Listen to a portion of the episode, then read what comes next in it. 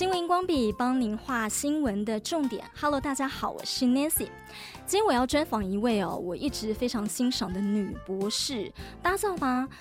像很多台湾的这个电影还有这个电视剧，听说超过500部的这个电视剧了里头呢有些动画其实就是靠着我们的这个国网中心的超级电脑，也就是呢我现在要访问的这位女博士她所带领的团队来做协助的。那么她是国网中心的重要计划主持人，近年来呢也得到了很多国内外的这个科技方面的奖项欢迎郭嘉真博士。 Hello Hello Nancy， 各位听众朋友大家好，我是嘉真。其实我很早就跟博士联络了，但是博士真的非常忙。他跟我聊到就是说，好，他除了这个之前在讲的就是说帮助我们的这个影视业去做有关动画方面的事情，他还在做有关自驾车跟近邻方面的计划。对，因为事实上呢我们研发这个蒜涂农场那农场里面事实上就是做动画这些 3D 空间的一个建造，那基本上面呢也可以用这个点云的方式去把这些空间建立起来那点云呢事实上就是 Point Cloud 直接翻译，那它就是坐标的群集。 OK， 所以如果我们觉得这个建筑很漂亮，那我们可以用 LIDAR 去扫描这个建筑。那 LIDAR 有雷射光嘛，那记录时间之后我们就可以扫到这个建筑的一个坐标值那这个建筑所有的坐标值都有的话，我们当然可以把它拼接出来变成一个 3D 的建筑在虚拟场域里面。那另外一个部分呢，除了从光的这个元素来拿到坐标之外，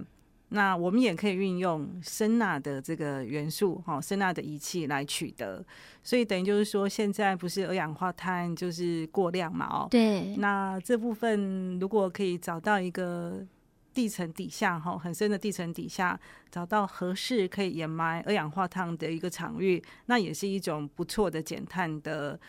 途径所以这部分呢其实我们也可以用比如说有研究船，那它行驶到滨海那打出一个大的声音，那这个声音呢会穿透这个海底的海床一直到底下，这样子呢我们有这些声音反射的一些资讯，一样的我们也可以把这个地层的构造把它给建立起来，这样子我们就会比较清楚地层有什么样的场址可以适合让二氧化碳乖乖的在地底下。我觉得这个真的是让我太惊喜了因为其实我们最近各行各业因为国家政府也都在推还有包括联合国在讲近零碳排，然后大家都在了解就是说永续发展的重要这样，然后呢好就关注到说这个地球暖化，然后呢哇二氧化碳也是其中一个很重要的这个应该要怎么讲，可以说是元凶吗还是所以现在你们在研究这个技术是可以把二氧化碳埋起来的对，因为这部分事实上是国际间已经盛行蛮久的一个技术啦对，它就是所谓的碳封存那这个也埋在地底下那当然啦，这个部分我们也不是只有靠这样的 solution那很多的这个碳的这个减碳的技术还是要不断的去推展因为这整个部分它就是一个就是 global 的问题，那也需要total solution 从各个面向切入那当然我这边还是要帮二氧化碳讲一下话其实二氧化碳就是我小时候大家都喜欢喝汽水嘛其实汽水里面其实也是很重要的二氧化碳然后植物型光合作用它也需要二氧化碳所以其实是二氧化碳也是我们很重要的伙伴我们就是面对大自然我们还是要去反省那怎么样去改变我们的这个行为的方式，那在研发跟这个地球友善的科技，我觉得大家可以一起努力所以不要怪二氧化碳平衡，然后二氧化碳看你怎么用，这样用在哪个地方，然后它也不要太过多这样子。是是是，过犹不及。哦，原来好，打破了很多人的这个迷思啦。博士，除了这个净零的部分之外哦，您说最近也在忙 AI 的事情哦。AI 我想最近这个也是很多网络上的这个关键字啦，因为大家都在想说各行各业可能要被 AI 取代了，包括播音员，好，大家说用 AI来过音，然后或者是 AI 主播也问世了。对，所以您在忙的 AI 是我们这个 AI 齁，我觉得 AI 其实是比较是我把它当成我的这个神队友齁，因为有一些工作就是基本上面比较适合 AI 去做啦齁，就像我刚刚提到我们用 LIDAR 去扫描建模嘛，那其实在扫描过程里面也都会扫到一些不应该扫的东西，那会有一些杂讯。那如果大家想看看，我把模型拼接算出来之后，里面还是有拼接痕迹啊，那你早上扫下午扫地下都会有影子。那如果你建好的模型是人工要去找错除错，这是非常伤眼力的事情。但如果我们交给 AI 它去辨识哪些是错误，帮我们找出来，那这样子的话就可以节省我们宝贵的时间，我们就可以回去跟小孩子一起这个唱歌跳舞，可以吃美食。对，所以其实基本上面面对 AI 的这个就是发展，我反而是比较乐观，因为呢其实AI 可以帮我们做很多事情，所以我想大家就去看这个科技的改变，那看怎么样的一个工作方式呢可以跟 AI 就是达到协作愉快的一个境界。我觉得这里还有蛮多我们可以一起来交流的面向。所以博士刚才讲的古迹或是那个古建物，对不对？对，就说它如果哪里损坏的时候，其实我们透过 AI 这个神帮手，它可以辅助我们更快的去做一些修补，然后如果我们靠我们自己人的话是没有办法。所以这个东西是还在研究当中，还是其实你们已经有成果了？其实这部分已经有一些进展了哈。所以这边也就是说一般就是我们要把这个古迹给扫描下来哈，其实有一个很重要的原因，就是因为要做数位的保存。特别是呢古迹没有建筑图嘛，对，如果万一它就是损毁的时候，那我们如果先把它扫描下来，那就可以依据这个扫描下来的这个点云的 3D 模型做成一个修复的一个蓝本。那所以这部分呢，这个扫描下来，当然你可以想象像一座就是国定古迹旗东诗社，现在叫这个台湾文学基地，那一座大概350坪，那你扫描花1个月的时间切80等份，就像切蛋糕一样，所以每个等份扫描下来的这些 LIDAR 的资料，这些 Point Cloud Data， 你要把它拼接解算出来，当然有拼接痕迹啊。那1个月里面你也可能是上午去扫下午去扫，地下都会有影子。所以这部分我们就有请 AI 大神过来帮我们做这些杂讯的辨识，那把这些辨识呢出来之后，就可以帮我们自动化做这个去除杂讯，有点像2D 去背，但是它是 3D 的，它就可以帮我们把这些杂讯清除。好神奇哦。因为我之前其实跟博士的团队有采访过，也就是您讲的古迹的保存嘛，点云，然后透过你们的扫描，其实是可以毫无死角的这样360度，以及甚至里里外外全方位，我们可以了解古迹的全貌跟原型。那这样子我们就可以将来古迹有损坏啦或什么嘛，就知道哪里出问题，很快我们就可以去做修复这样。那现在您是说透过人工智慧还可以快速的去修复，这里头的 mega 是？对，这个技术 的面向事实上是这样，就刚刚提到的，就是说我们扫描完之后，就会有一些演算法可以帮我们把这些坐标建立成为一个 3D 的模型。那这时候就举一个实例，因为你只有坐标值，你算出来的模型是黑白的，那怎么样会变成彩色的？所以一般的这种基站式固定式的这种扫描设备，它会搭载这个相机，所以会一边拍照那彩色照片贴到这个黑白的模型，所以我们模型就可以变成彩色的这个 3D 分身、但是这两种设备很难同步，所以我们就观察出来是说，用你现在的一些国际上面商业的软体，或者是一些很厉害的开源软体，它算出来还是贴错啊、那贴错之后这模型就不水啊，不水人就要进去找出说哪里贴错，好，哪里贴错，那找出来再把它给 2D 去背，然后再上色。好，刚刚讲不是 2D 其实是 3D， 因为我们所有都是立体的、那这一块的工作的演算法，就是国际间的演算法之间建模软体治理的匮乏、我们找到这个缺口，所以就结合人工智慧，所以人工智慧是帮我们智能侦错而且自动的校正。哇，这个也是国网中心这边去研发出来的一个技术吗？对，这是我这边就是带了团队发展出来的这个 CSPCP， 就 Cloud-based Point Cloud Processing、Point Cloud 就是点云 的英文的名称、那把这个软体技术 开发出来之后，那我们就部署到云端算图农场。所以我的用户呢，你可以想象他已经用一些这个点云的建模软体把这个古迹的 3D 模型都建好了，可是里面还有很多的杂讯、拼接痕迹啊，刚刚讲的，那甚至你去扫国定古迹会有游客，那游客也有可能就是被解算到墙壁上面去，那这明显就是一个错误、那这样完之后呢，就是把我们的 CSPCP 智能点云的这个清理模型的技术导入之后，它就可以启动刚刚提到的自动化找错，然后自动化把它给清除，再重新上色。所以这样子一座古迹本来是你人要进去修复的时间是6个月，那透过这个 AI 透过人工智慧之后可以缩减成为1个月。哇，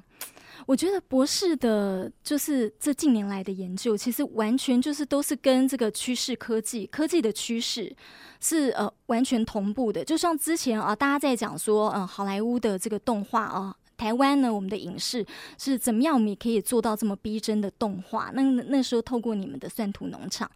然后包括了像是李安的少年拍的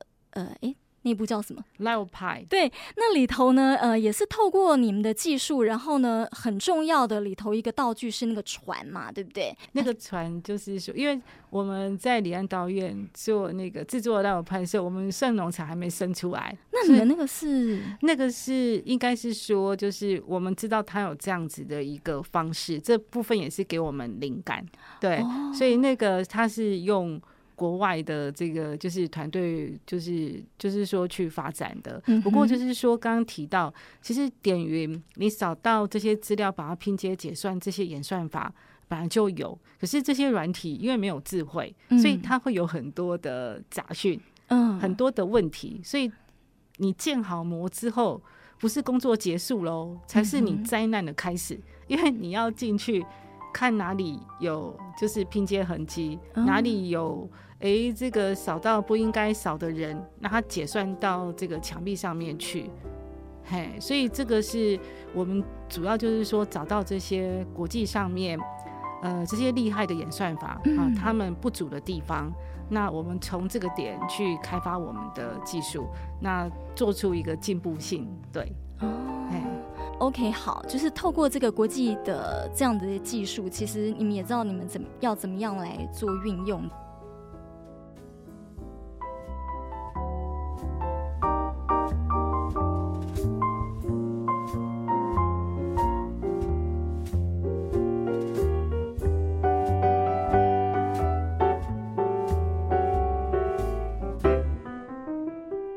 我想大家都很喜欢看电影电视啦，除了这个之外，博士你们后来也在国网中心建了一个100多坪的一个说让大家可以去体验的一个地方。因为我就是有想说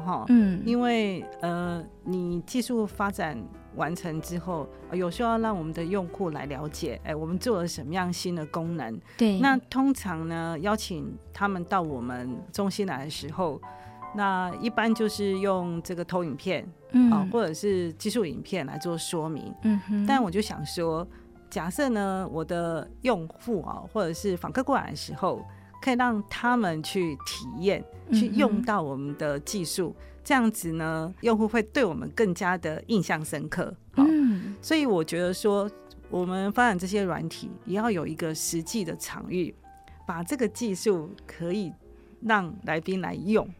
所以就是一个体验场域的概念、那后来我就想说刚好有那个机会、去改造国网中心100多坪的空间、那打造完了之后我就在想说这过程里面我就想说怎么样把这个 AI 的技术可以做成一个 AI 的剧本、那把这个整个就是参访的过程影片那它是有一个故事性跟情节性在体验的、那也因为我是台南人，我喜欢美食，所以就以未来餐厅为一个我们技术发展的一个体验的一个主轴。哦，哇，好棒哦！那个未来餐厅就是您刚才有秀到的一个影片，是说它里头有那个机器人手臂吗？是、那个、会为你做服务吗？其实那个也是餐厅的一个环节、那当然另外一部分就是说我们在发想未来餐厅的时候、因为刚好是 COVID 的阶段，所以我们通常都是用那个电话去订餐嘛。对。那现在不是这个聊天机器人很红嘛、所以当时我就想说 OK 我们用电话听餐的时候、可能这个电话那一端、是机器人、机器人做客服、那他呢要回答，当然呢也要回答到有温度有感情、而且知道我们 local、有什么食物、所以这部分呢也要训练出来、让他不会说减损到我们订餐的一个就是乐趣、所以我们有跟鼎泰丰合作，他们有把一些他们跟客人之间对话的一些语料、有提供给我们参考来做训练。那这个是一个我们导入在未来餐厅、这样子的一个情境，对，这是其中之一。鼎泰丰我们知道他也是台湾之光啦，对，每次去就是看到外国的这种观光客，然后大家蜂拥在里面，因为我其实也带过国外来台湾表演的观光客去鼎泰丰吃，哇，那个真的是水泄不通这样。那您说你们有去模拟就是他们在服务客人的情境什么吗？这可以讲述一个的举个例子吗？其实这部分我有跟鼎泰丰的团队我们有讨论过啦，那这部分基本上面我还蛮佩服他们的、因为鼎泰丰他们是跟我分享，其实他认为他们不是只是一家餐厅，他们是一个平台、而且就像说 Nancy 说的，就是他们有很多外国的观光客，对，所以通常这些外国观光客进来的时候呢，不是只是问他们这个小笼包怎么包的啊，怎么这么厉害，也会问说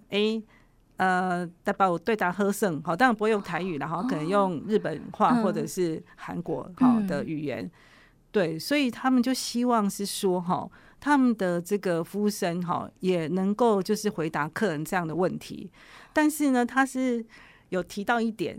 他们光是训练他们的同仁了解所有鼎泰丰的这些食物餐点怎么出啊，还有一些礼仪，就已经是花很多的时间，对啊，就已经忙翻了，对，所以他不太可能就是说还要教他的员工能够回应哪里可以玩各种问题，对，所以他觉得这部分如果可以结合 AI 结合大数据做一个这种客服他觉得这样子就可以让就是说他们的理想可以实践。而且你想想看，其实我有去鼎泰丰用过餐啊，那服务生很忙啊，因为他们一直翻桌，你又不好意思，他们很客气，可是你真的不好意思问他， 对，大家可以想象就是你的餐桌旁边我们可能架着这个 iPad 里面你可以问他他会回答你，所以我们现在的情境是设想是这样的一个方式来呈现这个 AI 的客服。原来是这样子我现在可以想象那个画面了。所以我在国网中心的这个百坪体验的地方，我已经可以去感受一下鼎泰丰这样的服务了吗？你们已经做好了吗？就是有一个这个技术的一个就是 POC Proof of Concept 好、哦、那当然落地应用我们还需要有就是一些努力啦、嗯、因为主要就是说刚提到就是这个语料的训练它变成是非常重要，因为现在比较就是这些聊天机器人很多的语料可能都是国外的一些语料嘛，所以我想这部分我就是在努力之中啊，希望有一天可以就是落地、嗯、哇，就很期待啦这样子。那我想如果从这个范例做起来之后，到时候很多的这个很棒的店啊、哦、很多的餐厅都可以运用这一套就是 AI 的这个服务。嗯嗯，对，希望就是有这样的方式去展店。好，那甚至我们未来餐厅也是在想象，就是说未来你可以刷脸去定位，那刷脸定位之后到餐厅嘛，你到网络上面刷脸定位、嗯、到餐厅它自动辨识说哦这是 Nancy 是我们的客人，门就打开了、哦、所以就可以做这方面的一些设计、哦、那当然你进到这个餐厅的时候有多少人也都可以运用 AI 帮你数人头、哦、这样我们可以做那个用餐人数的一些控管。那还有一点就是假设呢万一啦就是我们的客人确诊，好，我们可以把录影带找出来，然后去侦测说哦这个确诊的客人他经历过什么样的人事物，对不对？那你录影的这些镜头一定会出镜嘛，但我们的这个专利技术就是说出镜之后再回来我还是找得到、哦、所以这整个就是说其实 AI 是可以帮助我们做很多的事情。那当然像这样的技术也不会只是用在餐厅而已啊，如果我们的住宅智慧住宅其实都有机会可以用上场。嗯，所以你们是现在还在研发这一套这样子吗？对，就是说在研发，然后有一些 POC 还有一些就是 idea、嗯、因为其实很多的这个技术的发展就是来自于这种生活之中可能怎么样可以更方便或是怎么样可以更幸福、哦嗯、那我们是一个National Lab 好，我们是一个研发的这个机构，所以就有那个机会去尝试很多的这个题目，那也希望就是说这些题目呢能够帮助让我们的生活更加的方便。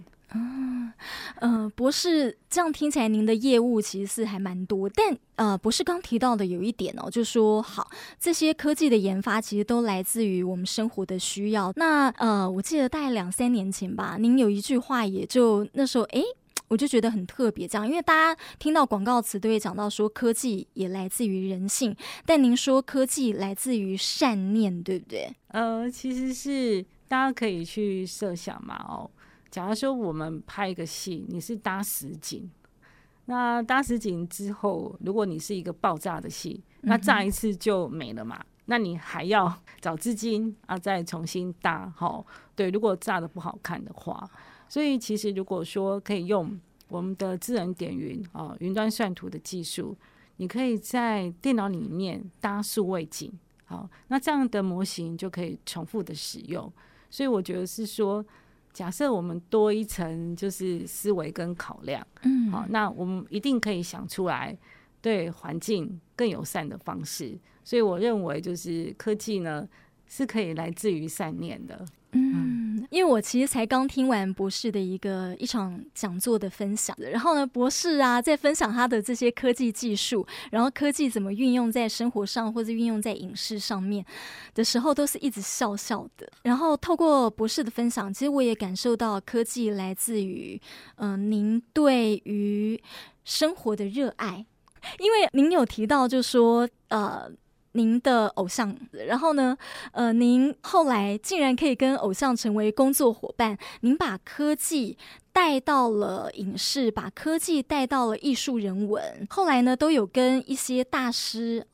去合作到。这边也顺便补述一下，因为刚才去讲到就说500多部的这个电视电影《聂隐娘一把青》，然后后来您也跟云门舞者合作这样，所以呢您把科技带到了艺术人文。好，比方说您跟黄奕合作的这个是未来餐厅吗？就看就是机器人运镜，机器人运镜还有就是刚才我看到有一个那个就是近年来的一个影片是他就是地幕剧，然后有一个就是咖啡店。嗯哼，然后这个机器人呢是可以帮助他去调咖啡调酒这样子。这些我们看到的是一个艺术人文，但是您要把善念跟您要传达的人文在里头，这个要怎么解释？因为我会认为在跨域里面可以找到很多的这个 idea， 因为有时候如果说我原本念环工哦，对，我一直在这个环工啊水利的领域里面，我觉得我会有一些就是框架。那我后来就是因为我自己喜欢跳舞，所以我有去那个云门舞集舞蹈教室学舞。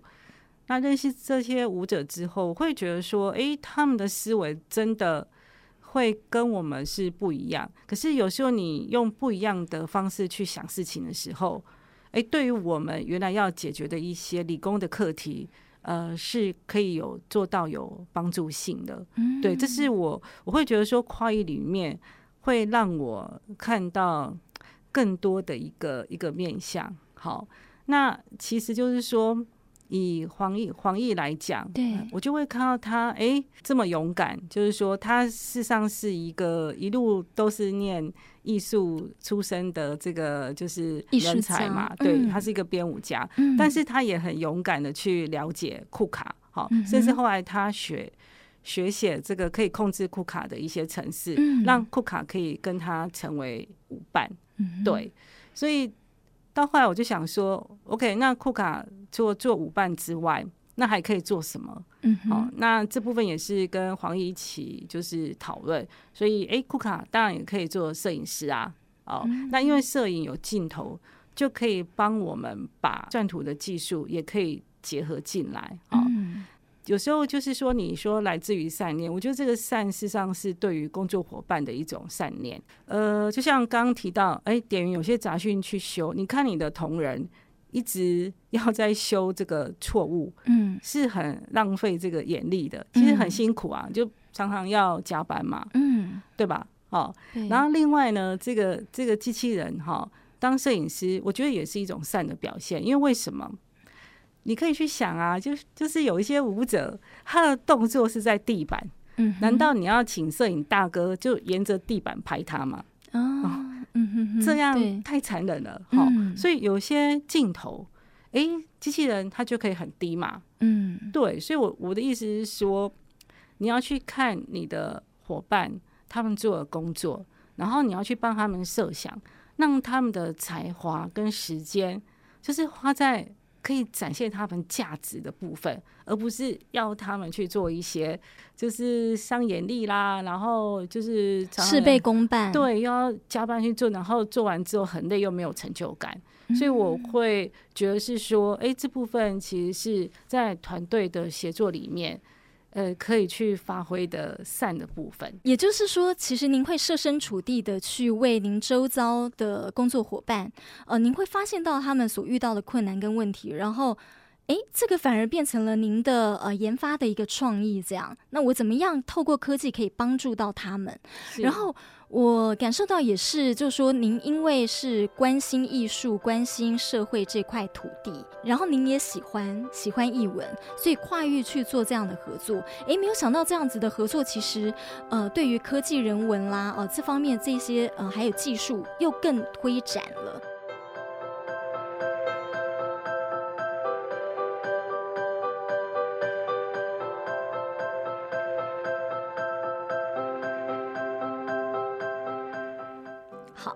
科技来自于善念，放下人跟人之间的偏见、标签，创意也来自于为人着想心。下一集我还要和博士聊聊，哇哦，国网中心设置了100平的体验场，打造的是未来场域、未来餐厅。什么是未来餐厅呢？你会看到由 AI 人工智慧服务，从网络刷脸定位订餐，到你莅临餐厅客服，提供快速又有温度的服务。新闻荧光笔，我们下次见。